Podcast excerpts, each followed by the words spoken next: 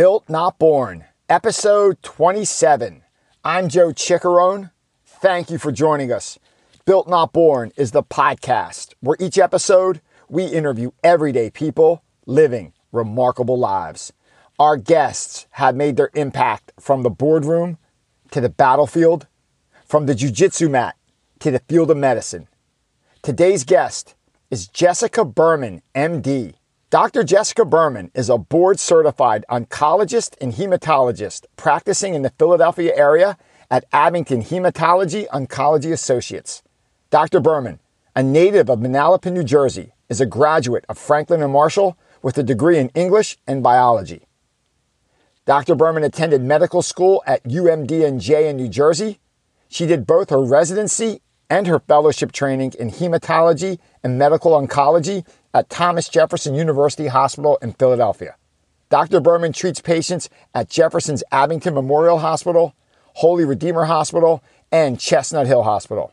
Her areas of expertise and interest are breast cancer, lung cancer, colon cancer, and other gastrointestinal cancers, lymphoma, multiple myeloma, benign conditions such as anemia and iron deficiency. In our conversation today, Dr. Berman and I discuss why it's so important for everyone to stay a step ahead of cancer by taking some simple steps like prevention, early screening, and if needed, early treatment.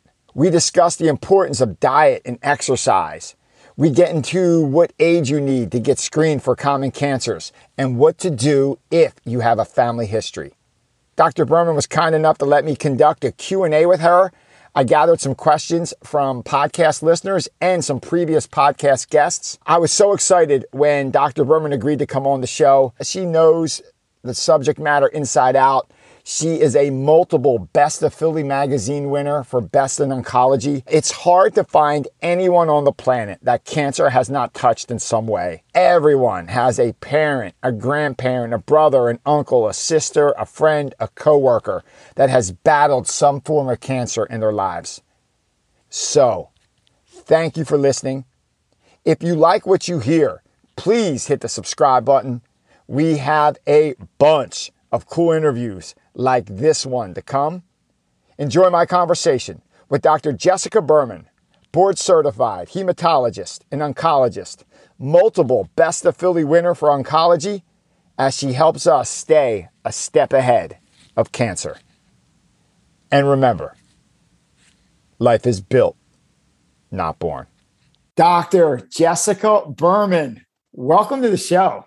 Thank you so much, Joe, for having me. We're excited to have you. For our listeners who may not be familiar with you and your work, who are you and what? My name is Jessica Berman. I'm a medical doctor. I am a medical hematologist and oncologist. I work in a community based oncology group out of Abington, Pennsylvania. I round and I am affiliated with several different hospitals in the area Abington Memorial Hospital, now Jefferson, Abington Jefferson Hospital, Holy Redeemer Hospital, and Chestnut Hill Hospital. I'm in a community based practice, which means that I see a lot of oncology patients that are with common cancers that we see in the community. I also see some benign hematology patients who have anemia or platelet issues or clotting issues. So I see a little bit of everything. Where did you grow up? I grew up in central Jersey in a town called Manalapan, New Jersey, about halfway between New York City and Philadelphia. Though I was always biased towards New York City growing up. Now I love all the Philly sports and and the Philly area. What was it like around the dinner table? Say when you were 10 years old. Who was there? What was going on? Could you describe the scene? My two parents and my younger sister, who's about five years younger than me. None of them are physicians. How did you decide to become the first physician in your family? This is an interesting story. I was sitting on my lifeguard stand the summer after my freshman year in college, trying to figure out what I wanted to do with my life. And I was letting my mind wander, trying to decide what classes inspired me, what I really liked, and what I could see myself studying. and running through a list of all of the classes that I took at my undergrad, Franklin and Marshall. And I really couldn't come up with anything. And I thought to myself, gee, the, the best thing that I had done all year was my first aid class that I had to take to renew my lifeguard certification. This is what I really like. This is what inspired me. I should go into medicine and become a doctor. The very next day, I called up the registrar at my college and I switched into the pre med classes. The rest is history. How did you decide on oncology as your specialty? I, I was very intrigued by the cancer that I had learned about in the lectures in medical school.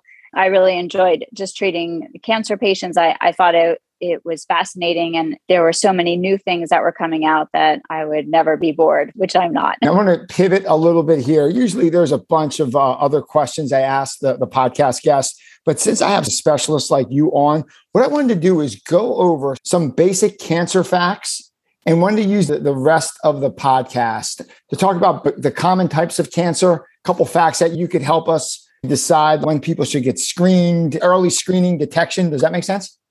Absolutely. I would love to talk about cancer screening and what people can do for themselves, for their parents, for their family members to try to help prevent cancer. Uh, you're hard pressed to find anyone almost in the world that cancer hasn't affected. There's you know just everyone. Everyone has an uncle, a mom, a grandmom, a child. Like everyone has someone that cancer touched. So one of the facts I looked up at the CDC website, 2020, 600,000 people in the United States died from cancer compared to from the CDC 375,000 that died with COVID last year. So COVID taking all the oxygen out of the room. So 375,000 died of COVID, but it's almost double. 600,000 died from cancer. The first question I'd like to ask you, how can the average person increase their odds of not being in that group? That's a great question because there are so many cases of cancer that are diagnosed and unfortunately many people have died from cancer one of the best things that we can do is screen for many of the common cancers and have early detection. This can really help to minimize your risk of death. Other things that can help are lifestyle changes.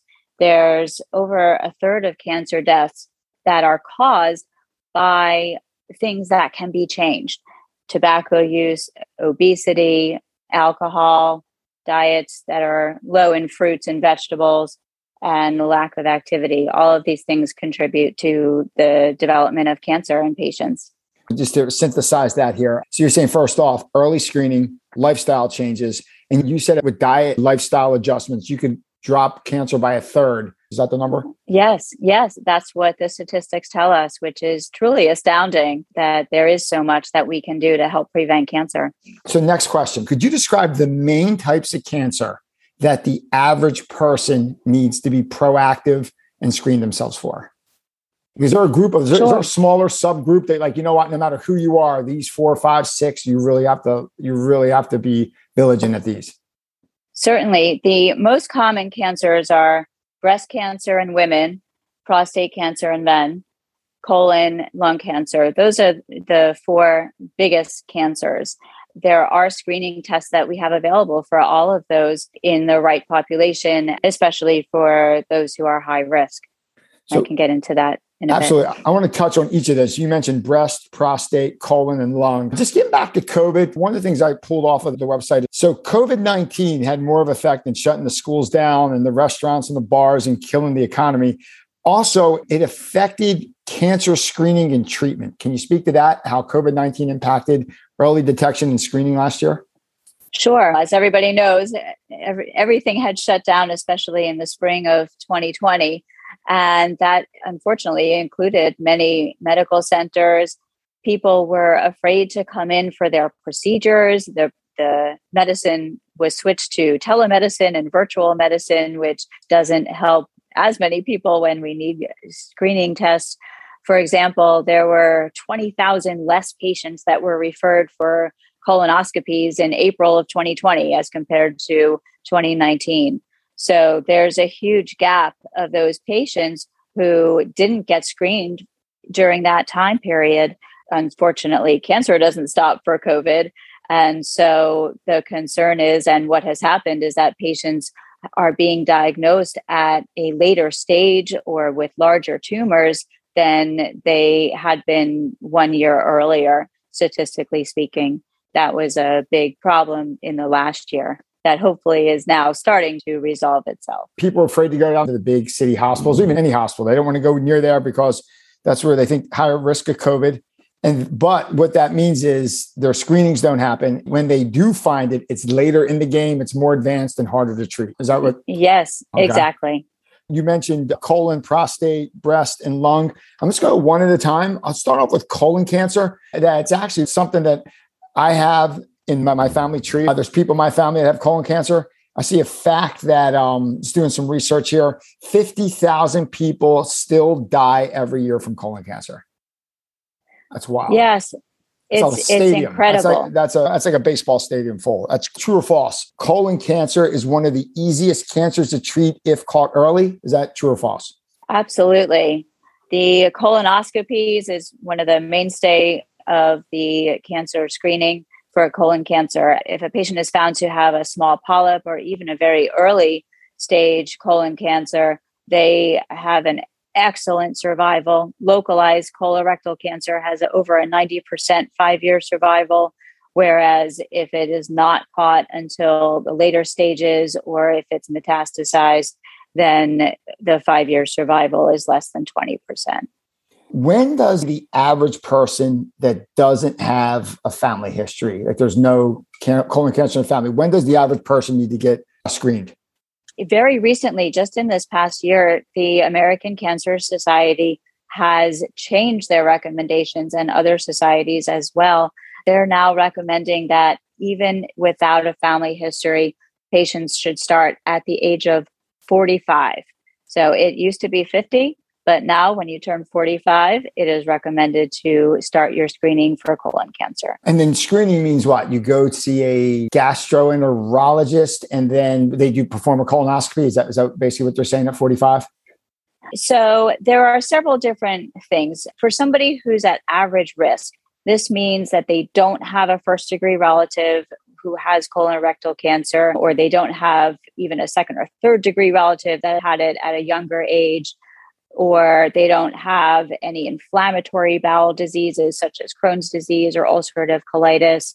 There's no personal history of, of any polyps or any issues or anemia or rectal bleeding or anything like that. So those patients are considered average risk. In that case, there can be several different options. A patient can have the colonoscopy or they can have the fecal based test, the stool multi targeted stool DNA test, which is the Cologuard, more commonly known as, or one of the more common tests, or the FIT tests, which are stool based tests.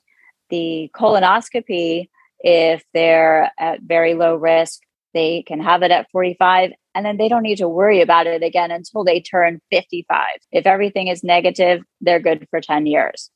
For the stool test, it, is recommended to have rescreening in one to three years, depending on the test. So, this is something that they can talk about with their gastroenterologist or their primary care doctor about which test is recommended for them.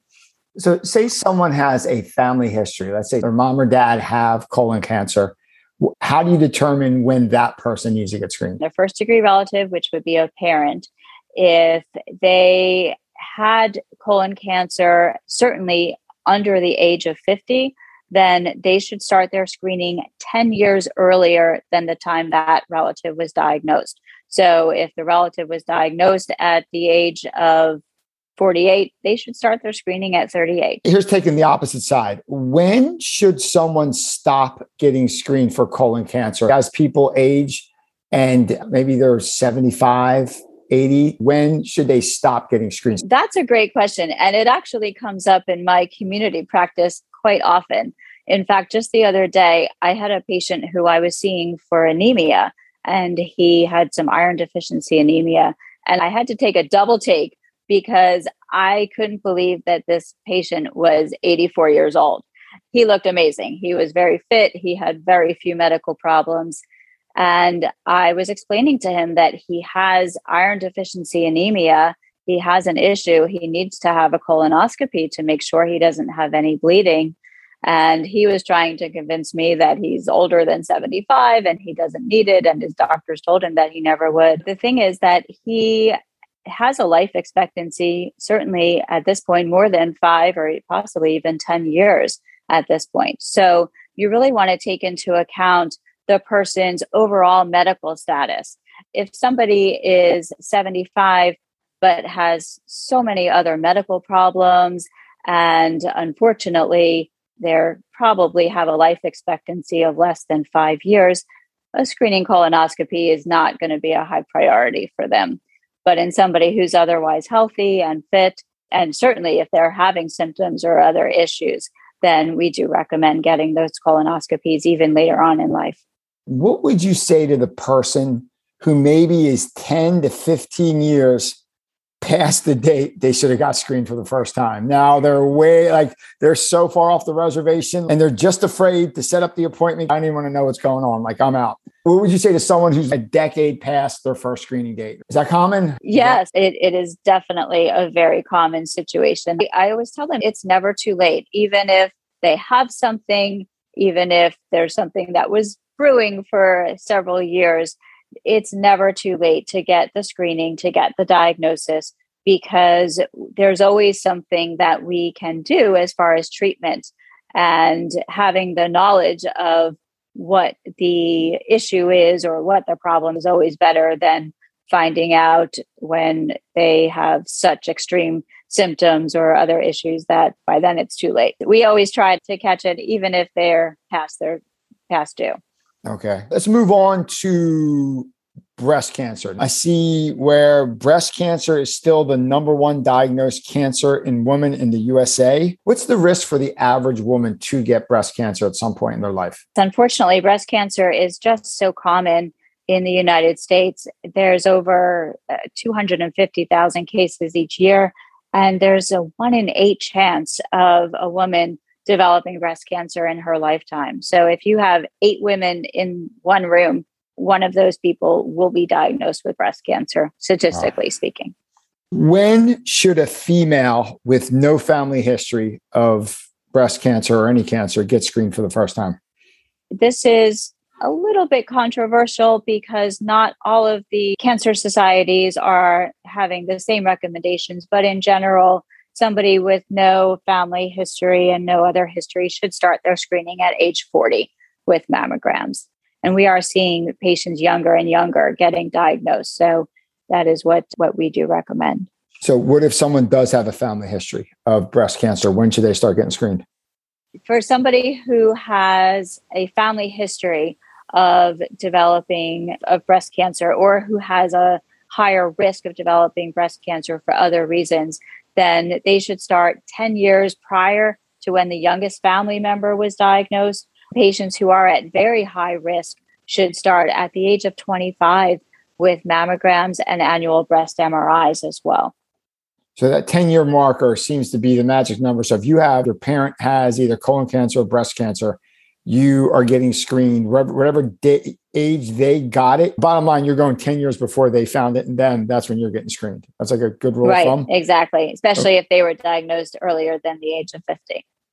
How about what would make someone high risk for breast cancer besides a family history? So, somebody who's high risk would be somebody who has had radiation when they were under the age of 30. For example, somebody with a certain lymphomas can get chest radiation.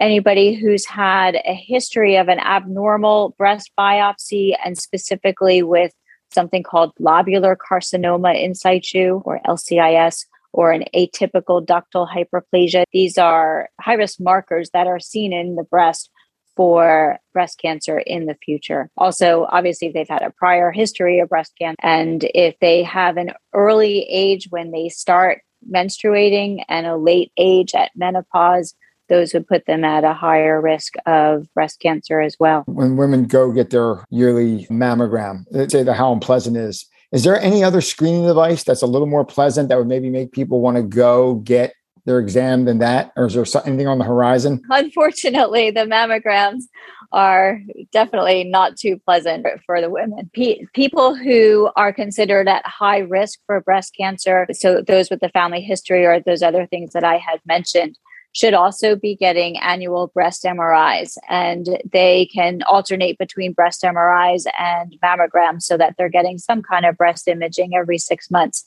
Now, the breast MRIs is a longer test. Patients are in the machine for probably 30 to 45 minutes, but there, it's not as much compression as the mammograms are. So it's a little bit easier, but that's not being used right now in somebody who's at average risk. With someone with no family history, how often should they get screened? They should get a mammogram every year. Okay. So at, at this point, and again, there's no upper age limit similar to the colon cancer screening for women who are in their 80s and are otherwise healthy. I, we still recommend having annual mammograms.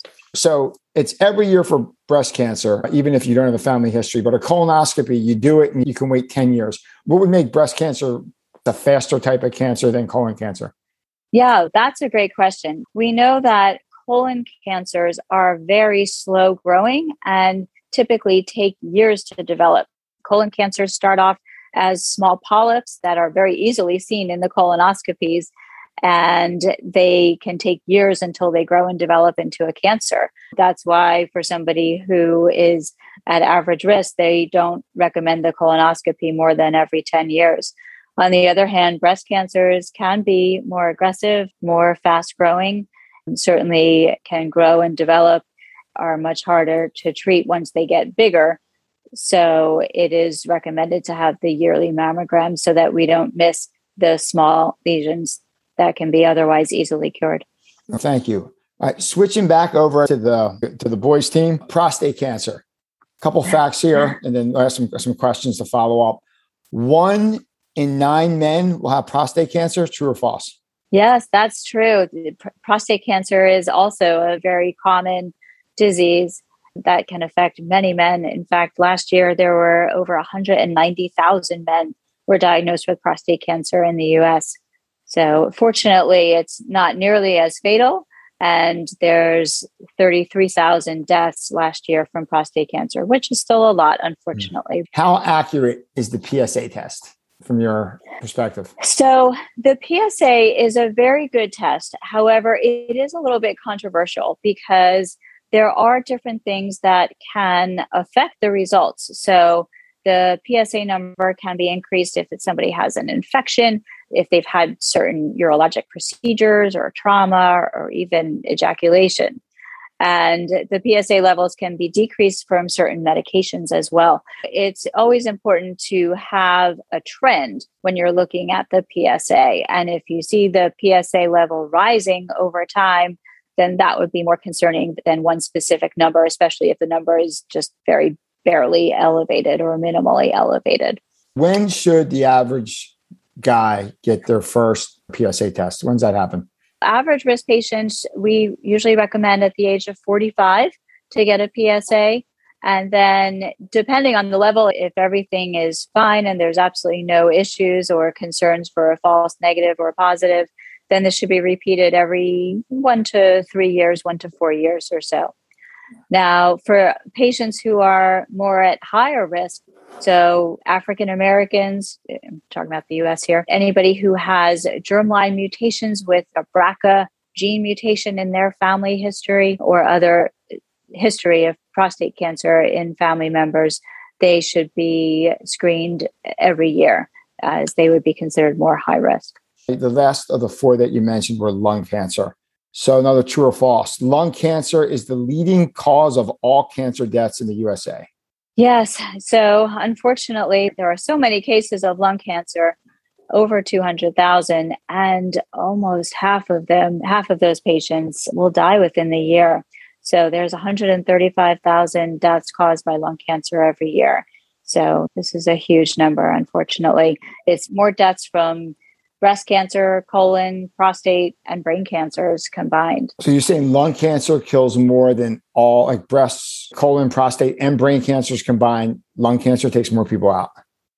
each year. Uh, yes. Wow. Yeah. Okay. So, astounding. I know. Yeah. How concerned do you think like the average person needs to be who's never smoked about getting lung cancer? Like non-smoker ever? Where, where, where's that fall on the list of concerns for the average person? Yeah. There are definitely cases of lung cancer that occur in people, women more than men, who are non smokers or never smokers. For some reason, that incidence has been increasing over the last several decades.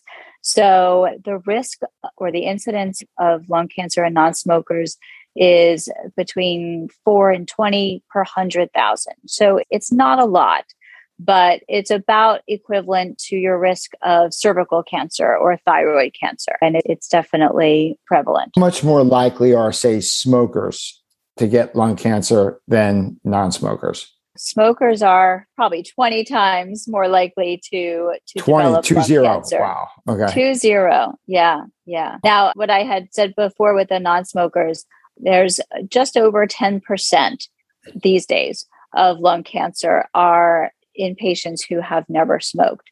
So, unfortunately, because there's such high numbers and a high incidence of lung cancer, that number of never smokers does increase or has been in- increasing and does represent a lot of patients, but it's only about just over 10% of lung cancer in general.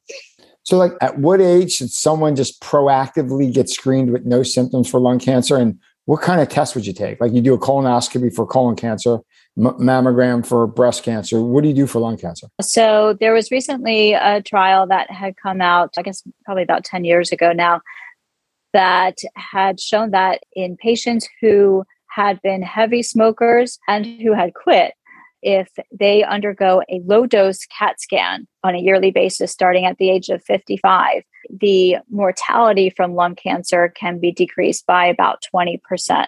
So that means that they are picking up these lung cancers in this high risk population earlier and at a time in the disease when more treatments can be done for it how does the person get screened? Yeah, so chest x rays, unfortunately, are really not great screening tests. They don't have a very high sensitivity and there's lots of false negatives. But the low dose CT scan or CAT scan is it, it's a CAT scan, but there's less radiation that's given off than in a standard CT scan. So, especially in people who are getting this every year now who are screening, we don't want to bombard them with high doses of radiation with these scans. There's no IV contrast that we use. It really has been shown to be beneficial in early detection of, of early stage lung cancers. At what stage would you say a non smoker should proactively get a low dose CT scan, like you said? When should that happen? Unfortunately, I would not recommend it for a non-smoker. It this really is a test that we use for patients who had been heavy smokers or currently are still smokers, especially if they've had more than 30 pack years of tobacco. So, unfortunately, it's not a recommendation for those who have never smoked. Say there's someone out there that has a uh, family member that just can't quit. From what I hear, quitting smoking is one of the hardest things to do. What's the best way you've seen in your practice to help a patient stop? It really is one of the most difficult things to do. The the people who have had success are those who really want to quit. Certainly uh, patients that I see once they get the diagnosis of lung cancer, many of them are just ready to stop which is always a which is a, a, a good thing. But even for patients before they've gotten this diagnosis. It's setting a start date, absolutely, is one of the best things that patients can do. And using some of the nicotine replacements, such as gum, nicotine patch, those are very effective at helping to reduce the cravings for the nicotine and the smoking. And there are some other medications as well that patients can talk with their doctors about that can help them decrease the cravings of it. But there's no one great smoking cessation tool that I would recommend for everybody. But it's definitely a partnership between the patient and the doctor to using what helps to work. One thing you did not mention vaping. Where would you put vaping in the a smoking cessation? Vaping can help patients to cut down. Again, it, it helps with the nicotine because there's nicotine in it. And so they get the craving for the vaping instead of the cigarettes. And there are less chemicals in the vaping and the e cigarettes than there are in regular cigarettes. As far as vaping and cancer goes, it's really too early to come to any real conclusions as to whether or not vaping increases the risk of lung cancer. However, we do know that there's lots of chemicals that are still in the e cigarettes that, in the lab at least, can lead to cancer and can cause cancer. Because lung cancer can take up to 20 years to develop, we don't really have any true data right now on vaping and e cigarettes and the risk of cancer, but we suspect that there probably will be an, an issue with that in the future. Wrapping up here, everyone should be on the lookout for colon cancer, breast cancer, we have prostate cancer and lung cancer. And just synthesize everything that you said. Screening centers are safe post COVID. It's a safe place to go. You get early screening, leads to early diagnosis, early detection, leads to more options, more treatment options, basically saves lives. Make sense? Yes, that sums it up exactly. Yeah. Switching gears here, when I heard that you would come on the podcast, I asked a bunch of previous guests and some podcast listeners, what questions would you have for a cancer expert? And I thought I'd get four or five. I got 50. Cancer has touched so many people. And just about everyone has a, a mom, a dad, an uncle, a cousin, a brother, a sister that has cancer or had cancer. What I'd like to do is throw some of the questions I received and you could share some of your knowledge. Is that good? Yes, that sounds mm. great in no particular order, how much is cancer preventable versus genetically predetermined? That's a great question. Uh, cancer is a very complex thing. It develops over multiple factors. These are the host factors, which are the genetics, age, gender, metabolic state. It's also influenced by environmental factors, UV light, radiation, other carcinogens. And then the diet and lifestyle factors obesity, alcohol, diets high in vegetables and fruits are better than those high in red meats and, and smoked meats. In general, there are about 30 to 40% or over a third of cancers that can be minimized and decreased by some of these diet and lifestyle factors. Not all of it, but definitely a good portion of it. Next question. What's the first thing someone should do when they get a cancer diagnosis? Certainly, getting a cancer diagnosis is one of the scariest things. Frequently, when they get the phone call or they're sitting in the doctor's office, it's more commonly a primary care doctor or perhaps the surgeon, and they may not have all of the information as far as the staging and exactly what type this is, and certainly what the plan is going to be. The most important thing is to talk to your doctor and keep talking to the other doctors who you're referred to see. It can be really tough because I know everybody has a propensity to get the diagnosis of cancer and these days go on Google and find out as much information as they can. But when they don't know exactly what their stage is and exactly what type, there's a lot of nuances to the cancer diagnosis. It can really be very overwhelming for patients. And I've seen that a lot. No doubt. So talk to your doctor. Next question What's the difference between chemo and radiation? So, those are two different modalities that we use to treat cancers. In, in, general, chemo is chemical therapy. It's a big general term for what traditionally in the past had been big intravenous bags of medications that are given to the patient, frequently makes them sick or lose their hair. Radiation is beams of radiation that's targeted and focused to a certain area. Whereas as chemotherapy is given systemically, meaning it goes all over the body to fight cancers that are maybe in the breast and the liver and the lungs. The radiation is really focused on one part of the body. What are some of the new treatments under research that you think will make a big difference? These days, the buzzword in cancer and cancer treatments is the targeted therapy and the molecular therapies. Everyone's probably seen commercials for them on TV. where certain breast cancer patients, for example, if they have estrogen receptor positive tumors, then they're treated a certain way. Certain lung cancers, if they have other markers that are positive, they can be given this pill or that pill. And it really is a very exciting time to be in oncology because these molecular treatments and targeted therapies are so effective in helping to prevent progression of disease. What's the best way to support a loved one going through cancer treatment? That's a great question. Uh, certainly, from a psychological standpoint, many patients need just a friendship and love and transportation to the doctor's offices can be very helpful to patients. It would need to be tailored to the patient and their age and what their needs are.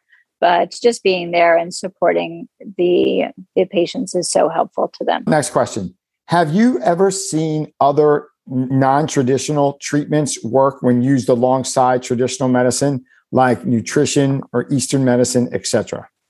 Sure. We always try to work with the patient we try to use what we call complementary medicine. So, anytime a, a patient tells me that they're on some herbal medication or they want to try an herbal medication, I'll always ask them to just tell me what they're bringing in so I can research it and make sure that there's no interactions or anything. Certainly, there are some patients who do better than we expect based on what the statistics tell us, and they may be on other complementary therapies that we wouldn't be able to otherwise explain the, their success. We definitely have seen that. Next question Do you think we will ever cure cancer?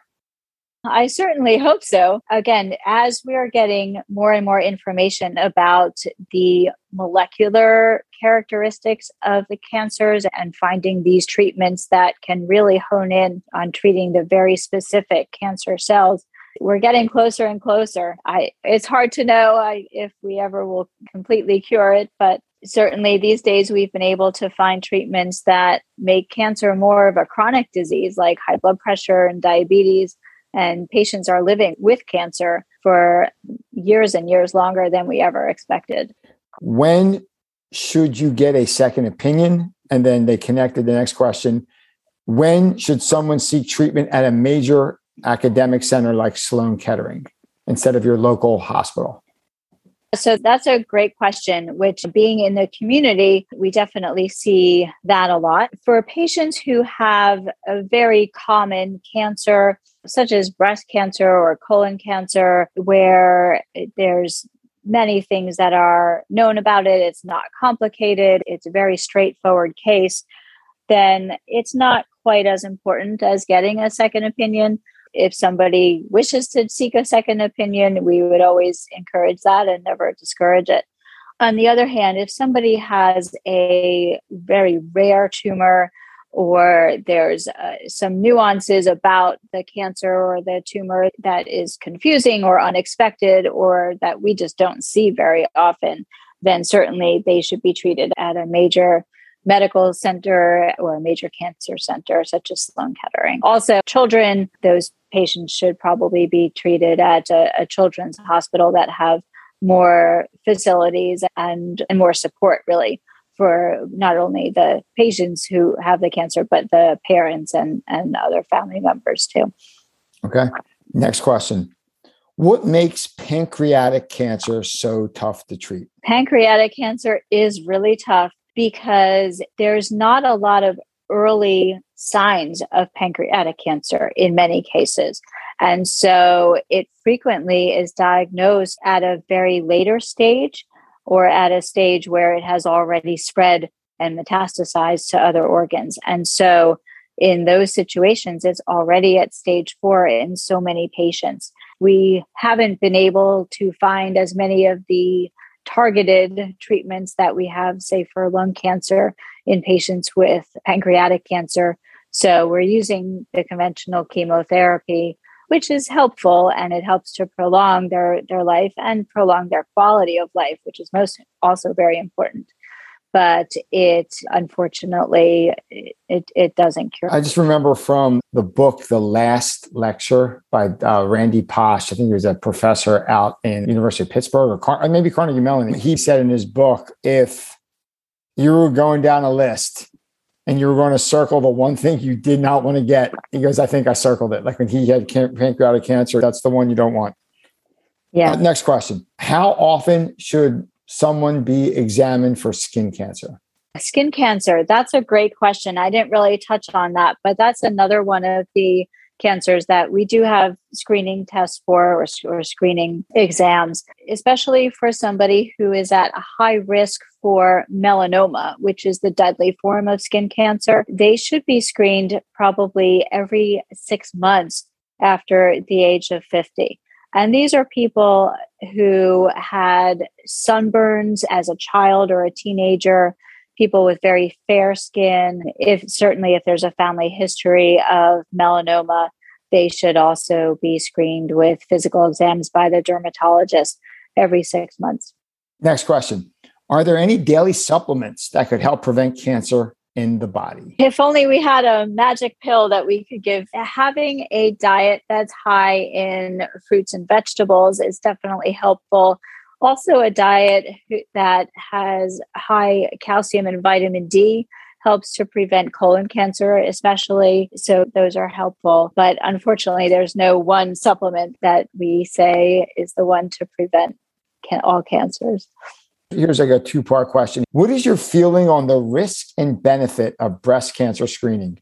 What do you think of the current recommendations for screening for women? Do you agree? Uh, do you think they could be improved? I definitely agree at this point for the recommendations for the average risk of patients with breast cancer to be screened starting at the age of 40 with mammograms. Now, mammograms do give off a little bit of radiation. It's basically x rays but the little amount of radiation that's in the mammograms is really quite small and there's really very minimal risk of any cancers or leukemia that can develop from the radiation exposure from mammograms.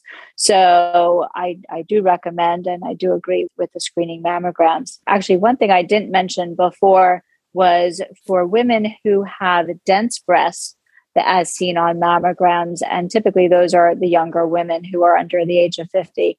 If somebody has dense breasts, they should be screened with breast MRIs. And those give off no radiation. So that's safer, though, of course, it is a more intensive test. Those are ones that, that we would recommend as far as how do we think they could be improved if somebody could figure out how to do a mammogram without all that compression that would certainly be be wonderful in the span of your clinical career, what has been the most significant breakthrough in cancer research? Right. I think all of the targeted therapies and the molecular therapies that are coming into clinical practice nowadays have really been so exciting. We've also been using these immune checkpoint inhibitors, which are medications that basically help your body use your own immune system to help fight the, the cancers.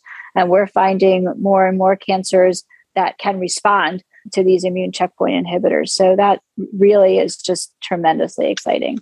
The next question What to do if you miss several screenings and now the person is too worried and too scared to get one done? They're so far past due and what the heck with it, or I'm just too scared to see what they're going to find. What would you tell that person? Yeah, I, I would tell them it's never too late and there's always something that we can do. Even if we do find that we have a breast cancer from the mammogram. In fact, we do see this not infrequently where women have what's called a neglected breast cancer, where there's a very obvious mass that they feel in their breast and they're just too afraid to get mammograms and to tell anybody about it. And so frequently they don't get diagnosed until they're at a much later stage. Even at the later stage, there's always, almost always, something that, that we can do that can help them, whether it's with their quality of life or certainly to help any other symptoms that they might have. So we always try to encourage them to talk to their doctor and get their screenings. That's never too late. Go get screened. Two questions from the listeners here, a second to the last. How do you know when to leave a condition alone and when to treat aggressively? Yeah, that's a great question. And being in a community practice where we see patients who are frequently elderly, this does come up not infrequently, where what's more important to some of these older patients is a quality of life and not necessarily the longevity of life. I always take into account the person's what we call performance status, which is how are they able to function? Are are they able to walk around and do things on their own? Or are they coming from a nursing home and sitting in a wheelchair where they have so many other medical problems that if I were to try giving them chemotherapy, I would be doing more harm than good. It's always a discussion to have. It it is important to know when to offer hospice to some of these patients and talk about it with them. You mentioned hospice. How hard is it to lose a long term patient that maybe you've been treating for a while? What's that like, and how do you get through that as a physician? Yeah, it, it definitely can be tough because some of these patients I've cared for years in some situations, and I get to know them and I get to know their families. It, it definitely can be tough. It's reassuring to know that I help them live longer life, a better life. I built those relationships with the family members, but it definitely is tough, especially when we lose long term patients. Maybe a step before that, how tough is it to give that stage four diagnosis? This is even worse than we thought it was. Like, how rough is that? Yeah, that's rough too. Fortunately, there's less and less of that these days as patients do have screenings and as they are diagnosed at earlier stages. But unfortunately, especially in young patients who certainly weren't expecting it or weren't having symptoms, it can be a very difficult discussion. I try to talk with them, explain everything, and give them hope that there's something I can do for them at whatever point they're at so that they can help live a better life for as long as they can. Wrapping up here, a couple things we call share your secrets just to get to know you a little bit better and going through all that on a daily basis, one of the questions I like to ask podcast guests, you know, with all the stuff you have going on and all the cancers you're treating and all the patients you have, when you need to clear your mind or recharge your body, what do you do? Oh, I, I try to make it a priority to exercise. Unfortunately, I, I don't have time too often to go for a run, but if I could get a run in three, four times a week, that it helps to clear my head. I also like to garden. I find gardening actually to be really very gratifying because it's something that I can do. I can take a couple hours and plant some flowers and weed some beds. And then I can look back and say, aha, look what I did today. And I can see it. And it's something concrete.